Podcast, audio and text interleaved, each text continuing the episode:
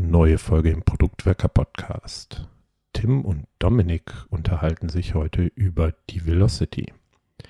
Wie wird sie genutzt? Was sind klassische Probleme?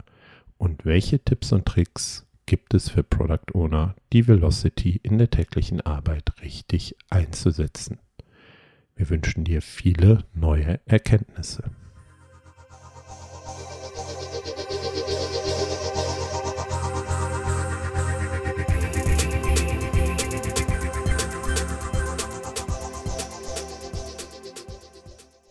In einer der letzten Podcast-Episoden haben wir uns ja mit der Frage beschäftigt, wann ist es fertig?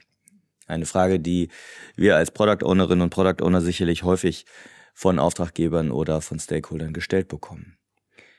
Heute wollen wir ein recht nahes oder artverwandtes Thema angehen, und zwar das Thema Velocity, also auf Deutsch die Geschwindigkeit oder man kann auch sagen die Liefergeschwindigkeit eines Teams. Und wenn ich wir sage, dann habe ich heute den Dominik an meiner Seite. Hallo Dominik. Hallo. Frohes neues Jahr. Auch von mir. Und an euch da draußen. Ja, lass uns das Jahr starten mit dem Thema Geschwindigkeit, Velocity. Hm, das ist sicherlich ein Thema, was uns äh, äh, aus unserer Produktwerker-Sicht nicht das Allerwichtigste ist. Das klingt jetzt schräg, aber es geht uns ja nicht zwingend darum, möglichst schnell irgendwas zu liefern, sondern es geht uns hier in dem Podcast ja auch immer darum, das Richtige zu liefern. Und da haben wir uns ja schon an vielen Ecken zu ausgetauscht. Trotzdem ist das Thema Velocity in aller Munde, gerade in Scrum-Teams. Und äh, deshalb macht es auch absolut Sinn, sich da mal eine Folge für Zeit zu nehmen. Fangen wir doch mal ganz smooth an. Was heißt denn überhaupt Velocity jetzt im agilen Kontext, im Kontext von Scrum? Wie würdest du es erklären, wenn du so gefragt wirst? Velocity hat eigentlich zwei Kernelemente, die wir verstehen müssen, wenn wir wissen wollen, was ist Velocity. Nämlich einmal Arbeit bzw. erledigte Arbeit und Zeit. Und zwar Intervalle. Das heißt, Velocity ist für mich immer ein Maß, wie viel Arbeit oder, darüber werden wir nachher noch diskutieren, andere Sachen, pro Zeit schaffen wir als Team. Das kann alles Mögliche sein, aber klassischerweise versteht man darunter gerne etwas, wie viele Storypoints, wie viele Stories, wie viele Stunden Arbeit, wie viel Wert oder was auch immer erzeugen wir pro Sprint beispielsweise. Das ist zumindest etwas, was wir im agilen Kontext gerade bei Scrum sehr oft sehen und erleben. Ja, für mich ist Velocity auch immer ganz eng mit dem Thema Storypoints verbunden und eben Velocity kenne ich oder so habe ich es kennengelernt als die Menge an Storypoints, die ein explizites äh, Scrum-Team im Laufe eines Sprints und in der üblichen Sprintdauer dieses Teams schafft. Da gibt es natürlich ein paar Dinge, die wir gleich darum herum diskutieren können. Es geht aber tatsächlich jetzt nicht nur um Storypoints. Velocity kannst du auch anwenden, wenn du beispielsweise gar nicht schätzt, sondern versuchst, deine Aufgaben, die du im Team bearbeitest, alle gleich groß zu haben. Also ein bisschen auch dieser Ansatz, der aus dem No Estimation und so weiter existiert oder kommt oder auch wenn man ganz andere Ansätze fährt, wo wir einfach sagen können, unsere Aufgaben sind alle ungefähr gleich groß. Wie viele Aufgaben schaffen wir eigentlich? Das heißt, ich kenne das tatsächlich auch sehr praktisch orientiert immer mit Storypoints, aber es geht eben auch anders, wenn man seine Stories alle gleich groß geschnitten hat, um zu sagen, wie viele schaffen wir. Und dann hat man, wir schaffen fünf Tickets diese Woche, wir schaffen zehn Tickets diese Woche. Auch das kann eine Velocity sein. Das heißt ja im Endeffekt ist es eine Art ja, rohes, grobes Forecasting auf Basis der Ergebnisse oder Kenntnisse aus der Vergangenheit. Ja, Velocity ist eigentlich, und das ist ein bisschen schwierig, Velocity ist für mich immer erstmal eine Betrachtung der Vergangenheit. Also wie schnell haben wir bisher Sachen geschafft? Wir nehmen diese Velocity, die historisch gewachsen ist, aus historischen Daten und versuchen daraus eine Prognose über die Zukunft zu treffen. Das nur eine Prognose ist. Das würde ich noch nicht mal Velocity dann nennen, was ich in Zukunft habe, sondern immer eher Forecast. Aber aufgrund meiner historischen Betrachtung ist die Velocity, wie viel schaffe ich durchschnittlich pro Zeiteinheit. Und es gibt verschiedene Varianten. Ich kann einmal sagen, ich mache das mit so einem gleitenden Zeitintervall, beispielsweise zu sagen, meine durchschnittliche Leistung der letzten fünf Iterationen. Also wenn ich sage, ich mache mit Storypoints, wie du es gerade eben gesagt hast, wir könnten jetzt sagen, wir haben im letzten Sprint zehn Storypoints geschafft, im Sprint davor aber elf, davor im Sprint wieder zehn, davor im Sprint 15. Also etwas, was wir dann einmal ausrechnen, was ist gemessen auf Grundlage unserer Historie, unsere momentan durchschnittliche Geschwindigkeit, mit der wir arbeiten können. Um das als Grundlage zu nehmen, um die Zukunft zu prognostizieren. Gut, dann lass uns, also wir haben ja eben gesagt, es geht nicht nur mit Storypoints, das Thema Velocity, du hast es gut ausgeführt, aber lass uns für jetzt, für die Folge einfach mal hauptsächlich bei dem Thema Storypoints bleiben, weil das, glaube ich, der ja in der Praxis am häufigsten gesehenste Fall ist. Hm, du hast es gerade ganz schön geschrieben, diesen gleitenden Durchschnitt oder die, wie, wie berechnet man die Velocity? Und jetzt hatte ich nämlich schon mehrfach von dir gehört, dass du eben auf die letzten fünf Sprints in der Regel guckst. Hast du da, ist das nur eine dicke Daumenregel bei dir oder gibt es da irgendwelche Quellen, äh, weshalb du das machst? Man könnte ja auch sagen, seitdem wir in diesem Team so zusammenarbeiten. Oder man könnte es andersrum sagen, das, das finde ich immer wichtig, seit dem letzten Mal, wo sich irgendwas im Team, in der Teamkonstellation signifikant geändert hat. Also zum Beispiel Kolleginnen und Kollegen rein oder rausgegangen sind aus dem Team. Ich kann dir jetzt keine Quelle nennen, weil ich tatsächlich, je nachdem, wen ich auch frage, ganz unterschiedliche Antworten kriege. Ich habe auch Ansätze, wo man die letzten drei Sprints nimmt oder wo man das über alle Sprints, die man bisher erarbeitet hat, äh, versucht zu mitteln. Die Problematik, die ich dabei aber für mich empfinde, und deswegen ist das eher eine Empfehlung aus meiner Historie, wir verändern uns als Team im Laufe der Zeit. Das heißt, wenn ich die ersten Sprints alle mit reinrechne, wo wir erfahrungsgemäß sehr langsam sind, oder uns überschätzen und so weiter. Also viele Sachen einfach auch nicht zum Abschluss kriegen und damit eigentlich auch keine erledigten Aufgaben, keine erledigten Storypoints beispielsweise haben in bestimmten Ecken, dann wird das irgendwo ein bisschen rechnerisch schwierig. Jetzt kann ich natürlich sagen, wenn ich 100 Sprints habe, dann ist meine, meine Berechnung wahrscheinlich ziemlich äh, stabil und das wird irgendwie mal mit wenigen Ausnahmen dann auch hinhauen. Aber erfahrungsgemäß über so einen langen Zeitraum verändert sich die Bewertung auch beispielsweise von den einzelnen Stories durch das Team. Das heißt, kann sein, dass dann die Stories eher größer oder eher kleiner geschätzt werden, anders geschnitten werden, also etwas. Deswegen mag ich es nicht, zu viele Daten zu nutzen, um daraus irgendetwas abzuleiten, sondern immer einen kleinen historischen Horizont zu wählen. Gleichzeitig habe ich das Problem, dass so ein Team in der Teamdynamik sich auch verändert. Und das kann ganz unterschiedlich sein. Vielleicht ist auch einfach gerade bei jemandem privat ganz viel los. Oder irgendjemand ist sehr lange im Urlaub. Ich hatte mal einen Kollegen, der war fast zwei Monate im Stück im Urlaub. Das findet dann eher wieder Anwendung in diesen, dieser Durchschnittsberechnung, als wenn ich alle Daten nehme, die ich zur Verfügung habe. Mhm. Ja, also meine Empfehlung ist eigentlich immer gewesen, wenn ich ein neu aufgesetztes Scrum-Team begleitet habe, dass man sagt, okay, nimm die ersten drei Sprints nicht rein, vielleicht sind es auch die ersten vier, aber wie du gesagt hast, da passiert eh immer irgendwie was Komisches, bis sich das so einpendelt. Mm, und wenn man so ganz, ganz viele Sprints hat, wie jetzt 100 oder mehr als 100 Sprints, gibt es ja auch einige Teams, die so lange schon zusammenarbeiten, dann ähm, empfehle ich eigentlich immer, nimmt den Zeitpunkt, ab dem ihr das letzte Mal die Referenzstories ähm, zur, ja, zu, zur Berechnung der, der Story letztlich geändert habt.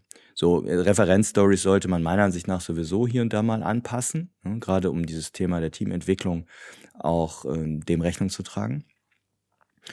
Und eine andere Erfahrung, die ich gemacht habe, kann ich vielleicht auch nochmal gerade reinwerfen. Äh, ich habe ja mal ein sehr großes Festpreisprojekt ähm, in einem Konzern äh, als Product Owner verantworten dürfen. Und da haben wir auf Basis einer Time- und Material-Zeit von, ich glaube, sechs oder sieben Sprints letztlich eine Velocity-Basis für dann ja die nächsten, ich weiß gar nicht mehr, wie viel es waren, 12, 13 Sprints in Form eines Festpreises genommen. Ich würde das heute vielleicht gar nicht mehr eins zu eins so machen, aber es hat uns auf jeden Fall geholfen, eine gute Verhandlungsgrundlage oder Basis für so einen agilen Festpreis dann auch zu haben. Dann, was machen wir denn mit der Velocity sonst noch? Also, wir haben eben gesagt, wir können Prognosen oder Forecasting für künftige Entwicklung ähm, damit angehen und bleiben natürlich im Bereich des, Un des Unsicheren, der Schätzung. Aber wo ich Velocity häufig auch noch gesehen habe, ist, wenn man so Burn-Down oder Burn-Up-Charts sich auch äh, ansieht oder wenn man damit arbeitet. Ähm, ist meiner Ansicht nach nicht mehr so populär, mit Burndown-Charts zu arbeiten, wie jetzt im Vergleich vor gut zehn Jahren.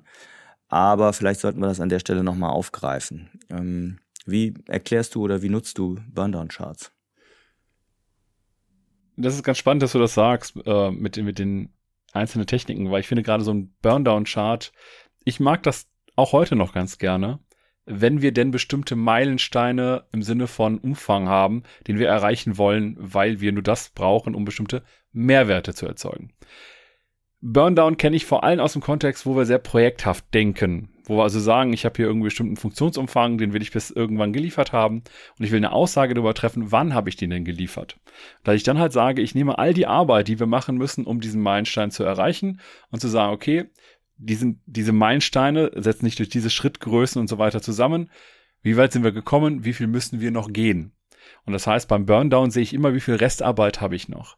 Im Grunde kann ich mich sagen, mir geht es gar nicht darum, wie viel Arbeit habe ich schon geleistet, sondern es geht immer nur darum, wie viel Arbeit habe ich noch.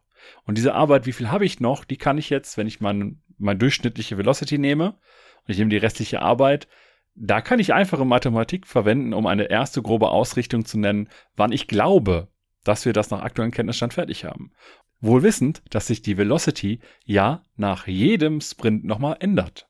Ja, und auch wohl wissend, dass auch Arbeit immer noch hinzukommen kann oder wegfallen kann, aus jetzt zum Beispiel einem Product Backlog. Wenn ich mich recht entsinne, waren Burndown-Charts sogar Teil des Scrum Guides in früheren, in ganz früheren Versionen. Kann mich täuschen, aber ich habe es irgendwie so im Hinterkopf.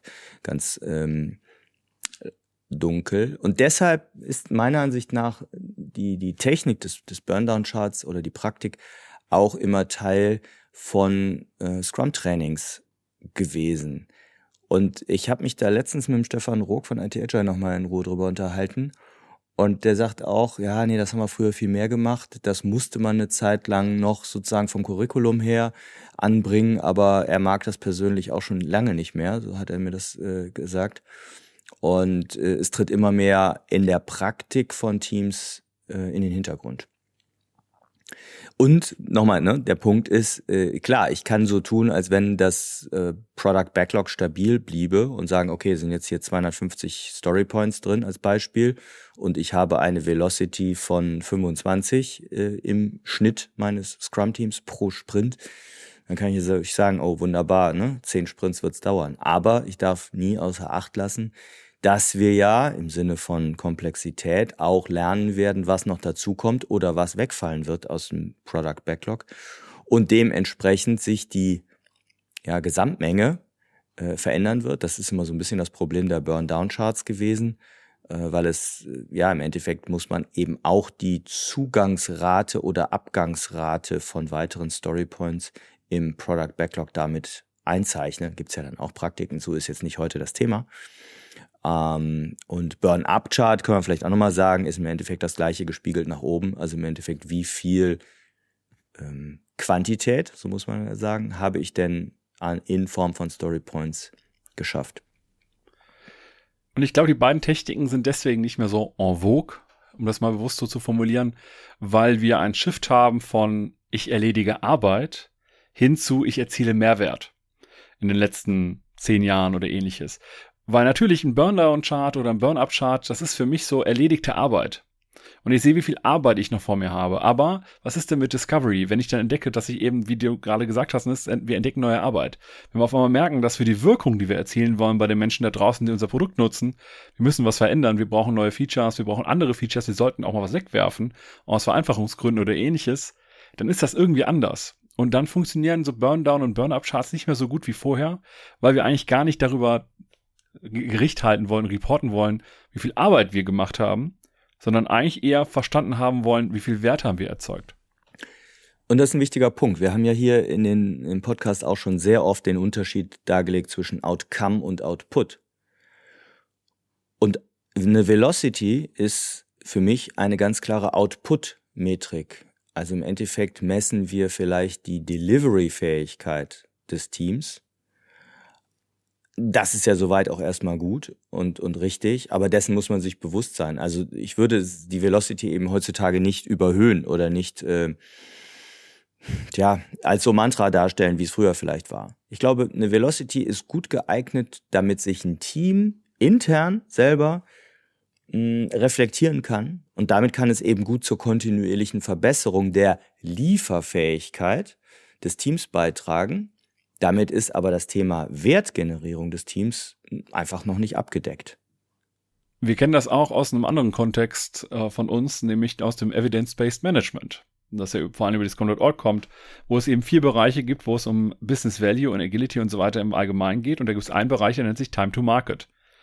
Und für mich ist alles, was wir mit Velocity anschauen, ist eigentlich, ne, wie schnell kriege ich Sachen erledigt, ist Time to Market.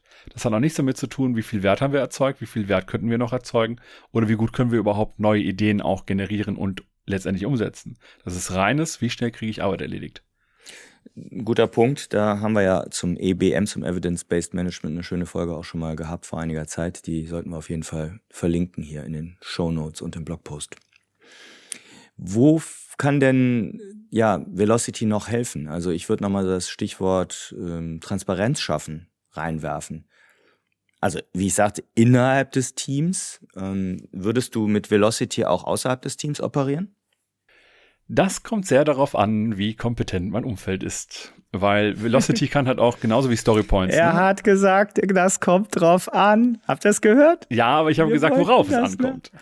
Ja, auch in 2024 werden wir diesen Satz in diesem Podcast nicht zulassen. Also neuer Versuch. Das hängt davon ab. oh Vielleicht schneiden wir das raus. Nein, das bleibt jetzt drin. Oh Gott.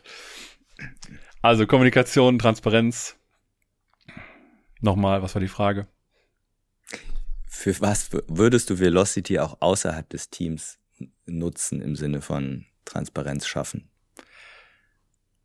Das kann ich natürlich machen. Das kann ich aber nur dann wirklich sinnvoll machen, wenn mein Umfeld verstanden hat, dass die Velocity eine auf das Team selbst bezogene Größe ist. Das kann ich nicht machen, wenn das Team dadurch mit anderen Teams verglichen wird. Weil die Velocity, gerade wenn sie auf Story Points beruht, und wir wissen, Story Points sind bei jedem Team individuell, führt zu einer falschen Vergleichbarkeit, die nämlich gar nicht da ist.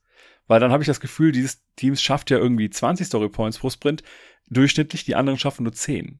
Und dann habe ich das Gefühl, die sind doppelt so produktiv. Sind sie aber gar nicht, die schätzen nur anders. Und das ist ein Problem, das ganz schnell entsteht, wenn man unreflektiert die Velocity außerhalb des Teams kommuniziert, weil es immer dieses hm, hier, du kannst alles messen, du kannst alles tracken, du kannst es auch vergleichen, äh, suggeriert. Und das ist eh nicht der Fall. Wenn meine Stakeholder sehr genau wissen, was das bedeutet, dass Velocity teambasiert ist und nur zeigt, wie gut das Team mit dem aktuellen Kenntnisstand und so weiter Sachen liefern kann, dann ist das in Ordnung, dann würde ich das sogar teilen. Aber es gibt definitiv Stakeholder, wo ich auch jetzt schon sagen kann, die werden von mir die Velocity niemals hören. Die kriegen von mir höchstens die Aussage, was nach aktuellem Kenntnisstand basierend auf unseren historischen Daten meine aktuelle Prognose ist, wann wir bestimmte Sachen fertig haben werden. Hm. Ich glaube, an der Stelle lohnt sich dann auch echt die Folge Forecasting nochmal zu hören. Ähm, und oder haben wir sogar zwei, ne? Einmal mit Felix Rink und äh, du hattest auch schon mal eine gemacht. Das sollten wir auch nochmal verlinken, weil ich glaube, in den Themenbereich sind wir hier unterwegs. Äh, lass uns aber nochmal zu einem anderen Block insgesamt kommen. Du hast jetzt schon ein typisches Problem angesprochen. Was sind so die, lass uns mal gucken, was sind so die klassischen Probleme in der Arbeit mit Velocity? Du hast jetzt gerade schon mal gesagt, Vergleich zwischen Teams, ne? Riesenproblem. Und das zweite, das hast du in einem Halbsatz auch gesagt, ist für mich, wer beeinflusst die Velocity? Ne? Ein Team kann ja im Endeffekt die Velocity ganz einfach cheaten, indem es einfach anders schätzt. Und das zeigt schon, Storypoints sind an sich ja eh nur eine virtuelle Einheit zum relativen Schätzen innerhalb eines Teams auf Basis eines gemeinsamen Verständnisses oder eines gemeinsamen mentalen Modells, am besten von Referenzstories. Und damit ist das teamübergreifend einfach nicht vergleichbar. Äh, hast du eigentlich sowas schon mal erlebt, dass, dass Teams sozusagen ihre eigene Velocity hochschätzen, weil, äh, also höher schätzen und nach oben treiben, weil vielleicht Druck von außen kommt oder so? Ja. Ja, das habe ich tatsächlich schon erlebt. Also, ich war in einem Kontext mit relativ vielen Teams und wenn man dann auf einmal in so größeren Runden, ne, so Stand-up-Meetings mit der ganzen Organisation oder der ganzen Tech-Organisation oder Produktorganisation Folien vorgeworfen bekommt, wo halt dann, das sind die, das sind die Story Points, die wir als Gesamtorganisation pro Woche schaffen. Und ich denke mir, ja, aber das sind ja über alle Teams und ja, will ich das machen? Und dann fängt man irgendwie schnell an zu überlegen, naja, aber das eine Team schafft ja viel mehr Storypoints als das andere. Und dann wird das gerne runterdekliniert auf die einzelnen Teams zu sagen, wie, was können wir machen, um mehr Storypoints zu schaffen? Und dann ist es fast schon, ja, selbst ungewollt, so aus dem Bauch heraus, dass ab und zu so eine Inflation stattfindet. Dann sind Storypoints auf einmal, haben anderen Wert. Und dann benutze ich nicht mehr im Durchschnitt irgendwie eine 5er Story, sondern eine 8er Story. Oder 13. Weil ich einfach an, irgendwann anfange, anders zu schätzen. Das kann sogar passieren, obwohl ich die Velocity gar nicht zum Vergleich der Teams habe, sondern einfach man schaut da selber drauf und irgendwann pegelt man sich so ein. Dann macht es durchaus Sinn, nochmal, du hattest das mit der Referenzstory angesprochen, aber man könnte auch sagen, mach nochmal sowas wie Magic Estimation mit einem Backlog, aber auch mit einem Teil, was man schon erledigt hat. Also indem man mehrere Referenzstories sozusagen mit reinbringt, um danach neu einzujustieren, wie groß sind denn eigentlich so verschiedene Arten von Stories und wie müsste, wie würde dann jetzt unsere Velocity aussehen? Mhm. Was haben wir noch an klassischen Problemen? Wir haben ja eben auch schon gesagt, dass man die Velocity nimmt, um quasi Aussagen über die Zukunft zu treffen. Meine Schwierigkeit dabei ist, dass eine Velocity immer nur historische Daten sind. Immer nur historische Daten. Und wer davon ausgeht, dass die Zukunft sich immer daraus ableitet, wie die Vergangenheit bereits war, hätte mit den ganzen Krisen, die wir in den letzten, in den letzten Jahren hatten, durchaus Probleme gehabt.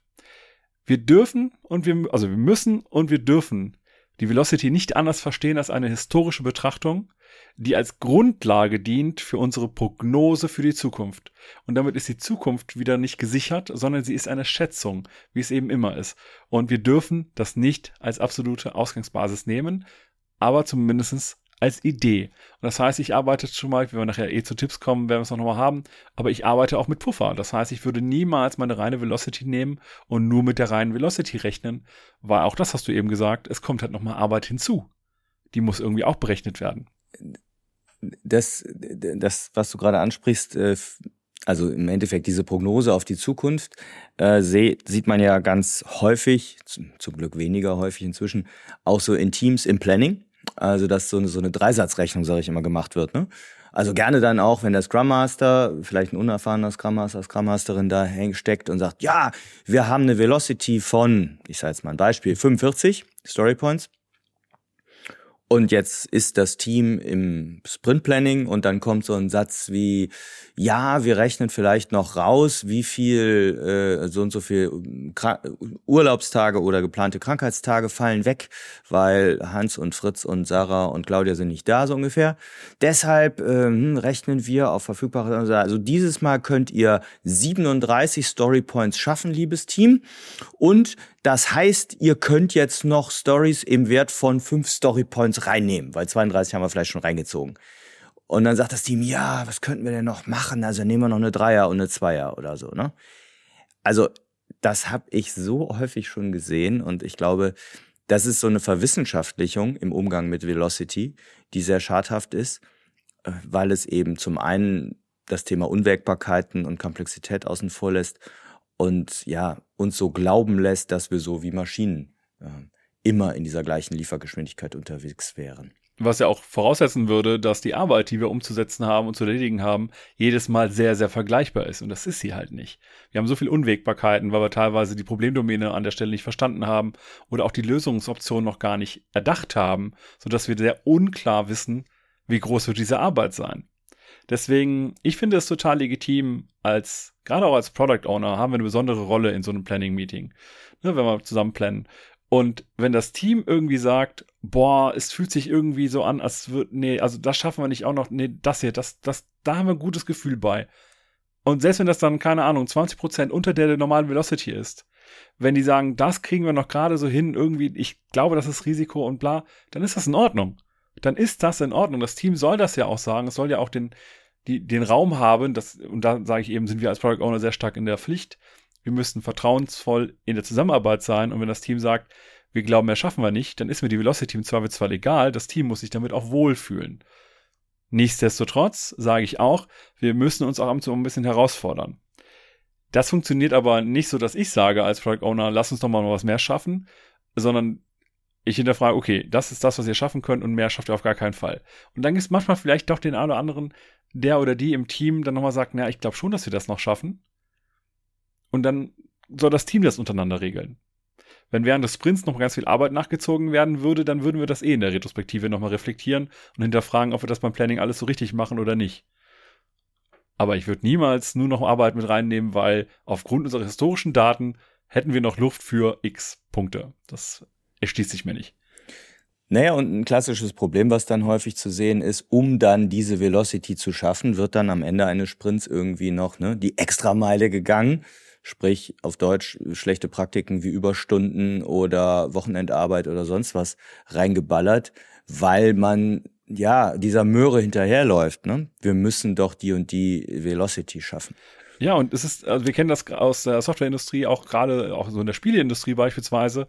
Crunch Time, ne? Jetzt müssen wir noch mal ein bisschen richtig Gas geben, Überstunden, Hypercare-Phase oder irgendetwas. Und ja, natürlich geht dann die Velocity hoch. Aber zu welchem Preis? Und eigentlich wollen wir ja am Ende einen so ein ne, Sustainable Pace, also eine Geschwindigkeit, die wir als Team auch nachhaltig, gesund hinbekommen. Nicht damit wir ausbrennen und so weiter, weil dann sind wir nämlich weg. Ne, dann sind wir länger weg. Das ist immer auch, auch ökonomisch totaler Quatsch. Und natürlich von der menschlichen Seite her will ich das gar nicht noch weiter ausführen. Aber wenn wir wissen, okay, wir haben hier unsere Standardleistung, mit der können wir gut laufen, deswegen ist auch der Begriff Sprint vielleicht manchmal etwas schlecht, ne? Aber Iteration finde ich, Iteration ja. finde ich tausendmal besser. Aber so, dass wir von Iteration zu Iteration gehen können und sagen können, wir haben einen verlässlichen Taktschlag, wie viel Arbeit wir schaffen, dann wissen wir, okay, wir können unsere Planung so ein bisschen machen, wenn es darum geht, dass andere sich darauf ausrichten müssen, wann wir etwas liefern.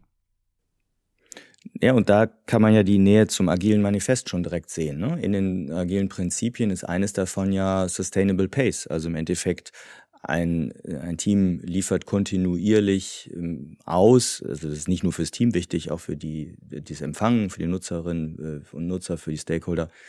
Und da ist dieser ganze Sustainable Pace Gedanke meiner Ansicht nach schon drin und damit eben auch nicht Überforderung. Aber nochmal vielleicht zurück, ähm, um den Blog dann vielleicht abzuschließen. Siehst du noch irgendwas so an typischen Problemen, die die Arbeit mit Velocity so mit sich bringt? Ja, zwei Sachen eigentlich sogar. Der eine Punkt ist, du hattest eben schon auch Output und Outcome gesagt. Boah, also ich habe einen gewissen qualitativen Anspruch an meine Produkte. Und das Qualitative, da muss man jetzt ein bisschen aufpassen. Ne? Ich kann jetzt sagen, ich will irgendwie noch mehr schnelle Arbeit erledigen. Und wenn ich da sehr stark drauf Druck äh, lege, das heißt Velocity immer wieder nach vorne hole, in Fokus setze und so weiter, dann ist es ganz natürlich, dass es eher darum geht, Arbeit zu erledigen, aber nicht unbedingt die eigentlichen qualitativen Ziele zu erreichen, die man hat. Und das ist das Zweite, was ich meine. Wir messen in der Velocity halt erledigte Arbeit. Aber ich finde es genauso legitim zu sagen, in diesem Team, wir haben nicht diesen unfassbaren operativen Stress mit, ne, andere wollen immer die ganze Zeit von uns Reportings und so weiter, dass wir auch mal sagen, wir nehmen uns als Velocity nicht die erledigte Arbeit, sondern unser erzielter Wert. Also wenn man zum Beispiel Konzepte wie Business Value verwendet, kann ich ja genauso gut sagen, wir messen, wie viel Business Value wir pro Sprint oder Iteration generieren, auch wenn wir das vielleicht erstmal als fiktiven Zahlenwert in unserem Product Backlog haben, weil wir das irgendwie versuchen zu verallgemeinern und so weiter. Auch dann könnte ich sagen, ich habe eine Velocity von, keine Ahnung, 500 Business Value Points pro Iteration und ich kann gucken, erzeugen wir mehr Wert oder sinkt der Wert, den wir pro Iteration machen? Weil auch das kann eine total wichtige Information sein guter Einstieg in die Frage, wie können wir Velocity richtig nutzen, ne? oder wie, wie können wir es zum Positiven wenden. Und das, das Beispiel mit dem Business-Wert, den du gerade sagst, äh, ist natürlich nicht leicht. Ne? Also Business-Wert, Business-Value zu messen ist zum einen nicht einfach, Outcome zu messen ist nicht einfach und manchmal auch gar nicht zugelassen für die Teams. Also ich habe schon Kontexte erlebt, wo den Teams einfach gar kein Zugang zu den Zahlen ermöglicht wurde, also zu den Business-Zahlen so dass dann der Businesswert auch einfach schlecht ermittelbar war. Ich hätte auch schon Kontexte, wo wir bestimmte Informationen einfach brauchten, um zu entscheiden, welche Optionen wir Nutzerinnen und Nutzern an bestimmten Stellen anbieten, aber sie nicht ohne weiteres bekamen. Wo man sich also auch die Frage stellen muss, welche Informationen können wir innerhalb der Organisation bereitstellen, die die jeweiligen Teams auch brauchen, um ihre eigentlichen qualitativen Ziele zu erreichen. Und das ist nicht so trivial ich muss dann gestehen, da gehe ich immer sehr stark in die Organisationsentwicklung mittlerweile rein, weil eigentlich muss innerhalb der Organisation eine Vertrauensbasis da sein, dass man mit diesen wichtigen Inhalten auch untereinander sehr offen umgehen kann. Und wenn das funktioniert, dann sind wir schnell auch dabei, dass wir die Velocity auf die richt eigentlich richtigen Inhalte beziehen können, nämlich nicht auf die erledigte Arbeit, sondern auf den erreichten Wert. Bedeutet aber natürlich, dass man als Team da irgendwie offen sein muss und vor allem aber auch als Organisation für offen sein muss. Ja, schön dargestellt. Mm, du hattest eben auch schon mal was mit Puffern etc. angedeutet. Nutzt du, wenn du mit Velocity ähm, arbeitest, oder du hast schon gesagt, dass du mit Puffern arbeitest, aber wie ermittelst du die und wie baust du die auf und wie erklärst du die dann vielleicht auch? Gerade wenn Velocity Transparenz gemacht wird für Stakeholder. Auch hier eine Daumenregel, ne? Also es ist nichts, was ich irgendwie wissenschaftlich herleite. Aber nach meiner Erfahrung hilft es mir ganz gut, wenn ich die Velocity mal 60 Prozent nehme. Das heißt, wenn ich normalerweise eine Velocity von 10 Punkten hätte, rechne ich damit, dass ich in den nächsten folgenden Sprints nur 6 Story Points pro Sprint schaffe. Das klingt dann immer erstmal wenig, aber die Schwierigkeit bei der Release-Planung ist ja, ich mache das nicht, weil ich da einfach nur Bock drauf habe, sondern ich mache das, weil irgendwer von meiner Arbeit abhängig ist. Sei es ein Marketing-Team, sei es ein Kunde, sei es irgendwer anders. Das heißt, es gibt Abhängigkeiten. Und ich rechne, das ist persönlich, lieber mit mehr Puffer. Das heißt, ich rechne mit 40% Puffer, damit jemand sich auf meine Aussage verlassen kann, damit jemand entsprechend planen kann. Weil Menschen sind grundsätzlich nicht sauer, wenn man etwas zu früh fertig ist. Sie sind aber ganz schön sauer, weil die nämlich sich umorientieren müssen, wenn etwas zu spät ist. Deswegen rechne ich mit 60% Auslastung und 40% Puffer. Wenn ein Team sehr gut ist und ich die Problemdomäne und die Aufgaben und so weiter sehr, sehr gut kenne und das Team damit auch fein ist, das ist für mich die Voraussetzung, die müssen damit mitgehen, dann kann ich ja schon mal sagen, wir rechnen mit 70% Auslastung oder 75%, aber niemals mehr. Machst du das denn transparent? Das würde ja. mich mal interessieren. Also, ja, also ja. gehst du offen mit um. Absolut. Ich sage das ganz offen und dann kommt es auch schon mal dazu, dass Leute sagen, ja, aber in zwei Monaten seid ihr ja fertig, können wir den Puffer jetzt nicht schon reduzieren? Und normalerweise sage ich dann etwas flapsig natürlich, naja, den Stakeholdern wird schon noch was einfallen, das sie unbedingt brauchen, bevor wir live gehen. Und das ist meistens auch so. Irgendwas fällt noch irgendwo auf. Und ganz ehrlich, wenn du im Zweifelsfall vier Wochen, fünf Wochen früher fertig bist, ist doch keiner sauer. So, dann kann ich mich schon um andere Themen kümmern und so weiter, aber das ist schon mal fertig und man kann sich darauf verlassen, dass es dann auch zu der zugesagten Deadline auch wirklich da ist und dadurch keine Probleme entstehen. Hm. Ein anderes Thema hatten wir ja gerade schon mit der Sustainable Pace, also im Endeffekt der gleichmäßigen Geschwindigkeit. Das hat ja auch was mit Velocity zu tun, also Velocity zu nutzen, um sich seiner eigenen gleichmäßigen Geschwindigkeit auch bewusst zu werden. Ähm, was, und wir haben eben schon gesagt, ne, so keine Crunch Times, nicht so letzte Zusatzmeile gehen, etc. Teams stabil halten, ganz wichtiger Faktor dabei. Was gibt's vielleicht noch, um ja so im Endeffekt ja die Velocity auch konstant zu halten? Hast du da Tipps? Also für mich sind die zwei wichtigsten Themen absolut erstmal oder eigentlich sogar drei Themen keine Crunch Time, das heißt absolutes Vermeiden von von Überstunden und so weiter, damit wir einfach immer auch eine verlässliche Aussage über die Arbeitszeit haben, die ein Team zur Verfügung hat. Zweitens ein sehr stabiles Team haben. Möglichst wenig Leute, die mal rein, raus und so weiter gehen, weil jede Änderung führt dazu, dass ein Team erstmal sich neu wieder zusammenfinden muss. Und selbst wenn jemand nach einer kurzen Zeit wieder reinkommt, keine Ahnung, wir kennen das ja äh, von Elternzeiten beispielsweise, selbst nach einem, nach einem Vierteljahr, halben Jahr oder so, wenn Leute wieder reinkommen, die müssen sich wieder organisieren, auch wenn die vorher zwei Jahre zusammengearbeitet haben. Und dann haben wir natürlich auch so etwas wie, welche Aufgaben habe ich eigentlich? Man kann so ein bisschen aus, aus dem Bauch, aus meiner Erfahrung wiederum aus sagen, wenn Aufgaben größer sind, dann sind die auch meistens unbekannter und haben mehr Potenzial, wieder irgendwie unberechenbar zu werden. Das heißt, ein Team, das viele kleine Aufgaben normalerweise hat, also Sachen, die sie mit 1, 2, 3, 5, 8 Story Points bewerten, werden wahrscheinlich eher Probleme haben, wenn es um 13, 20er oder 40er Stories geht, was in Ordnung ist. Aber auch hier ist zum Beispiel meine, meine, meine Daumenregel. Ich nehme nichts in den Sprint, dessen alleinige Größe mehr als die Hälfte meines, meiner Velocity ausmacht. Das heißt, wenn die Velocity von von 39 habe nämlich keine 20er-Story rein, obwohl das ja eigentlich gut gehen würde, aber ich versuche sie dann mit dem Team kleiner zu brechen, damit wir da weniger Risiko haben, weil vielleicht wird diese 20er-Story runtergebrochen, dann sind es 25 Storypoints insgesamt, aber das ist in Ordnung. Ich kriege zuverlässigere Aussagen. Okay, dann lass uns zum Abschluss äh, nochmal klassischerweise zu unseren Tipps kommen, würde ich sagen, oder? Äh, Arbeit mit Velocity. Was können wir da empfehlen? Ein paar Sachen haben wir jetzt ja zwischen den Zeilen schon immer genannt. Willst du beginnen? Hau mal einen raus. Also, was wir ja schon gesagt haben, ist, dass wir die Teams nicht über die Velocity miteinander vergleichen sollten. Das ist, glaube ich, ganz klar.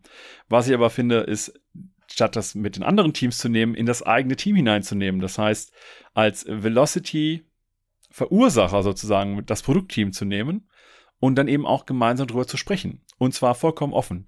Vollkommen offen und auch gar nicht im Sinne von, ich gebe Druck, damit wir unbedingt jetzt hier mehr leisten können, sondern auch zu sagen, okay, wie können wir unseren Impact, den wir als Produktteam haben, im Sinne von, wir kriegen Arbeit besser organisiert, aber wir erreichen auch unsere Ziele besser.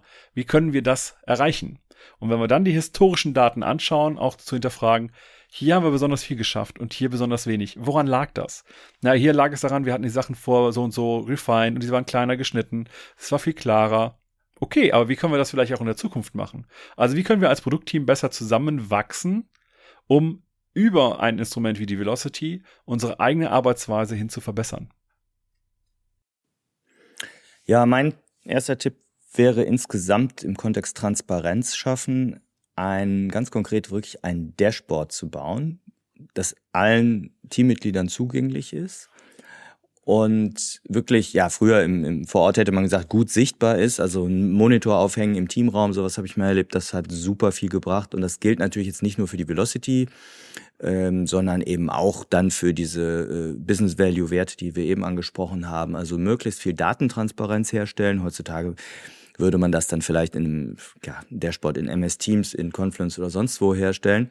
Auf jeden Fall, dass alle Teammitglieder regelmäßig, nicht nur in der, nicht nur in der Retrospektive, wo es natürlich auf jeden Fall hingehört, tagtäglich einfach merken, was für eine Wirkung ihr Tun hat. Und das ist, glaube ich, ein Motivationsthema, was da auch ganz entscheidend ist. Hast du noch einen? Wir haben es eben anklingen lassen. Deswegen möchte ich es gerne nochmal erwähnen. Outcome-basierte Metriken erstellen. Also eine Velocity ist klassischerweise, wie viel Arbeit schaffen wir pro Zeit. Aber wenn man das Vertrauen im Umfeld hat und Business Value sowieso nicht unbekannt ist, auch mit Business Value Points oder ähnliches, auch mit den Stakeholdern vielleicht gemeinsam sowas wie Planning Poker nur für Business Poker für einzelne Epics oder Stories gespielt wird. Also im Sinne von, wir erzeugen ein gemeinsames mentales Modell über den Wert von Sachen, die wir machen wollen, dann kann man das genauso gut nehmen und da eine Art Business Value Velocity generieren. Ich glaube, das ist ein sehr schöner Ansatz, um die Wertoptimierung der Arbeit nochmal zu steigern. Kann ich absolut unterstützen. Schöner, schöner Tipp zum Abschluss, würde ich sagen. Ja, Dominik, dann äh, dank dir hier für den schnellen Ritt durch das Thema Velocity. Und ich glaube, was rausgekommen ist, dass wir euch empfehlen, bewusst mit dem Begriff Velocity zu arbeiten. Das heißt nicht, dass man ihn jetzt wegschmeißen sollte, sondern es ist weiterhin total wichtig und wertvoll. Aber es ist halt nicht der heilige Gral, wie es vielleicht vor, naja, sagen wir mal gut zehn Jahren vielleicht mal der Fall war. Gut, wir werden, wie erwähnt, in den Shownotes und im Blogpost ein paar Sachen verlinken und äh, hoffen euch damit wieder ein paar schöne Impulse gegeben zu haben und damit ins neue Jahr zu starten.